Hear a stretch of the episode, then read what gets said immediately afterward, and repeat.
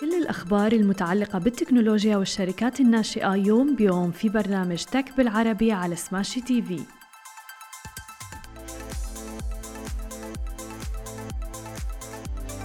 صباح الخير وأهلا وسهلا فيكم ببرنامجكم تك بالعربي. معكم أنا هالة بسام ومعنا بخلف الكواليس علي.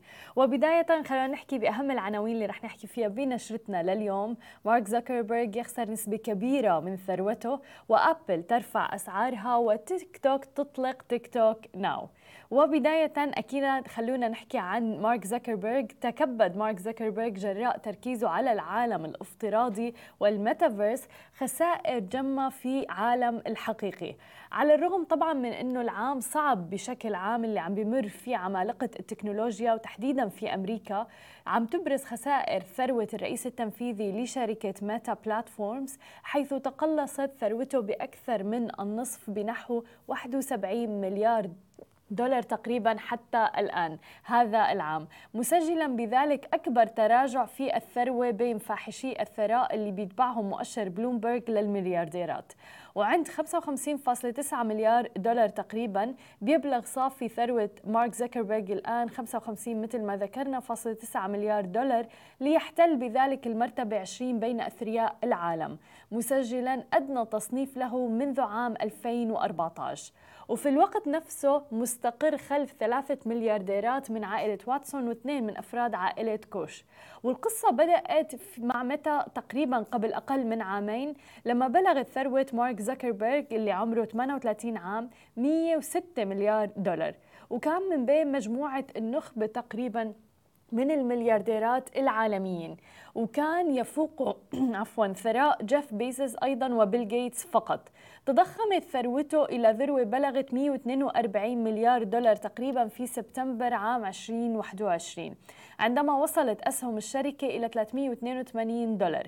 وبالشهر التالي قدم مارك زكربيرج ميتا وغير اسم الشركة من فيسبوك وصار اسمها الآن ميتا. وبدأ الأمر بالانحدار إلى حد كبير منذ تلك الفترة حيث عم بتكافح الشركة لإيجاد موطئ قدم في عالم التكنولوجيا. وتقارير أرباحها الأخيرة كانت كئيبة للغاية وسلبية أيضا. بدأت في فبراير عندما كشفت الشركة عن عدم نمو مستخدمي فيسبوك تحديدا شهريا مما أدى إلى انهيار تاريخي في سعر سهمها وأيضا خفض ثروة مارك زكربرج ب 31 مليار دولار. مسجلا بذلك واحدة من أكبر خسائر الثروات في يوم واحد على الإطلاق. ومن بين المشكلات الأخرى أيضا اللي عم نشوفها رهان إنستغرام على Reels واستجابتها للفيديوهات القصيرة التابعة لمنصة مثلا تيك توك على الرغم من أنها أقل في عائدات الإعلانات. بينما عم تتأثر الصناعة بشكل عام بانخفاض الإنفاق التسويقي طبعا كل هذا بسبب المخاوف في التباطؤ الاقتصادي. أما إذا بدنا ننتقل إلى عملاقة تكنولوجيا أخرى ونحكي عن شركة أبل كشفت الآن شركة أبل عن زيادة كبيرة في نطاق أسعارها على التطبيقات وأيضا عمليات الشراء داخل التطبيقات في أوروبا وآسيا في خطوة لحماية هوامش أرباحها. ومع تراجع العديد من العملات الرئيسية مقابل الدولار الأمريكي. أبلغت الشركة المطورين في رسالة أنه العملاء في الدول اللي عم تستخدم اليورو تحديدا بالإضافة إلى العملاء في السويد واليابان وبالإضافة إلى ذلك كوريا الجنوبية تشيلي مصر وماليزيا وباكستان وفيتنام. راح يلاحظوا ارتفاع في الأسعار ابتداء من 5 أكتوبر.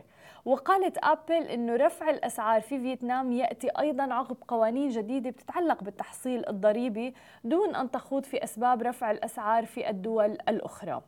ويعد الدولار القوي على الأرجح هو الدافع الرئيسي لهذا الارتفاع ففي اليابان عم بتزيد الأسعار بما يصل إلى نحو 30% تقريبا. وهو ارتفاع ملحوظ يلي التدني الكبير اللي سجله أيضا الين الياباني هذا العام. كانت ابل سبق وأن رفعت خلال فترة الصيف أيضا أسعار أجهزة ماك ايفون وايباد من أجل التعويض عن التفاوت في العملة. وكان اليورو واجه مصير مشابه أيضا حيث عم يتداول حاليا بسعر مساو تقريبا للدولار الأمريكي وسط مؤشرات بأنه رح يتعرض إلى تراجع إضافي أيضا. وعلى الرغم من إنه أداء آبل أفضل من بعض نظرائها من شركات التكنولوجيا الأخرى لأنه مثل ما ذكرنا شركات التكنولوجيا بشكل عام عم بتعاني إلا أنه الشركة عم تتصرف بحذر أكثر كونها عم بتواجه اقتصاد متعثر.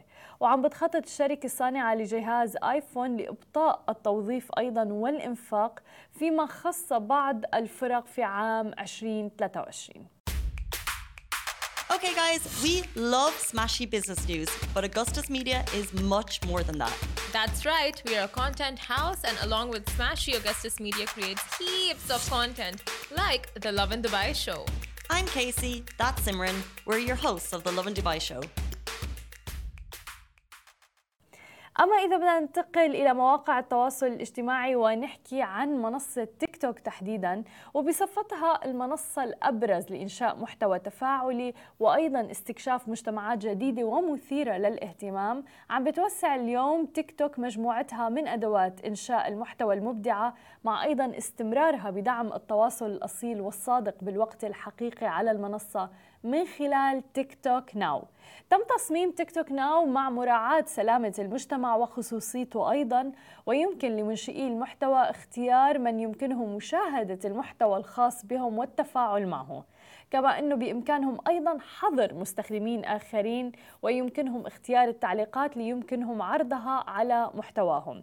وفي حال صادف شخص ما سلوك بيعتقد أنه بينتهك إرشادات المجتمع فيمكنه الإبلاغ عنه لتقوم بمراجعته. ورح يتم اختبار TikTok Now أثناء الأسابيع القادمة. في الشرق الأوسط يمكن الوصول إلى TikTok Now عبر تطبيق تيك توك مباشرة أو حتى إذا بدكم من خلال تطبيق TikTok Now الجديد. وفي مناطق أخرى قد يكون TikTok Now متاح من ضمن تطبيق تيك توك أو يمكن تنزيله كتطبيق TikTok Now الجديد. ويمكنه مت... رح يكون متاح في كلا الحالتين. ورح تواصل شركة تيك توك تطوير تجربة المستخدم بينما بيراقبوا كيف رح يتفاعل مجتمع تيك توك مع هذا التحديث والتطبيق الإبداعي الجديد. أما عن آخر خبر معنا لليوم وننتقل في الحديث أكثر عن عالم الشركات الناشئة في منطقتنا العربية. أعلنت الآن منصة exits.me المصرية الناشئة عن إغلاق جولة استثمارية بريسيد بقيمة مليون دولار أمريكي عن طريقة مجموعة مستثمرين ملائكيين في مصر. شركة بسيطة وهي شركة بسيطة القابضة للاستثمارات وأيضا شركة مولني القابضة للاستثمارات بالإضافة إلى شركة exits.me من المملكة المتحدة التابعة لها. تأسست شركة exits.me عام 2022 تحديدا وبالإضافة إلى ذلك تم الاستحواذ عليها مسبقا هذا العام عن طريق بي اي اي المختصة بتقديم الخدمات الاستشارية للدمج وأسسها محمد أبو النجا حيث بيسعى مع فريقه لتطوير المنصة الجديدة ومحاولة سد الفجوة ذات الصلة بعمليات سواء كان عم نحكي عن الاندماج أو حتى الاستحواذ ودعم تمويل الشركات الصغيرة والمتوسطة في المنطقة وذلك بعد إطلاق الإصدار التجريبي. وبتشير الإحصاءات وفقا لبيان الشركة إلا أنه تحديدا منطقة الشرق الأوسط حظيت بثلاث أضعاف حالات التخارج للشركات أو الأكزت خلال الفترة بين عامين 2012 و 2018 مقارنة بالأرقام العالمية. وبتستمر الأرقام في النمو بمضاعفات مماثلة إن لم تكن أعلى أيضا. ونفس الأمر عم يحدث في أفريقيا بمعدل ستة أضعاف.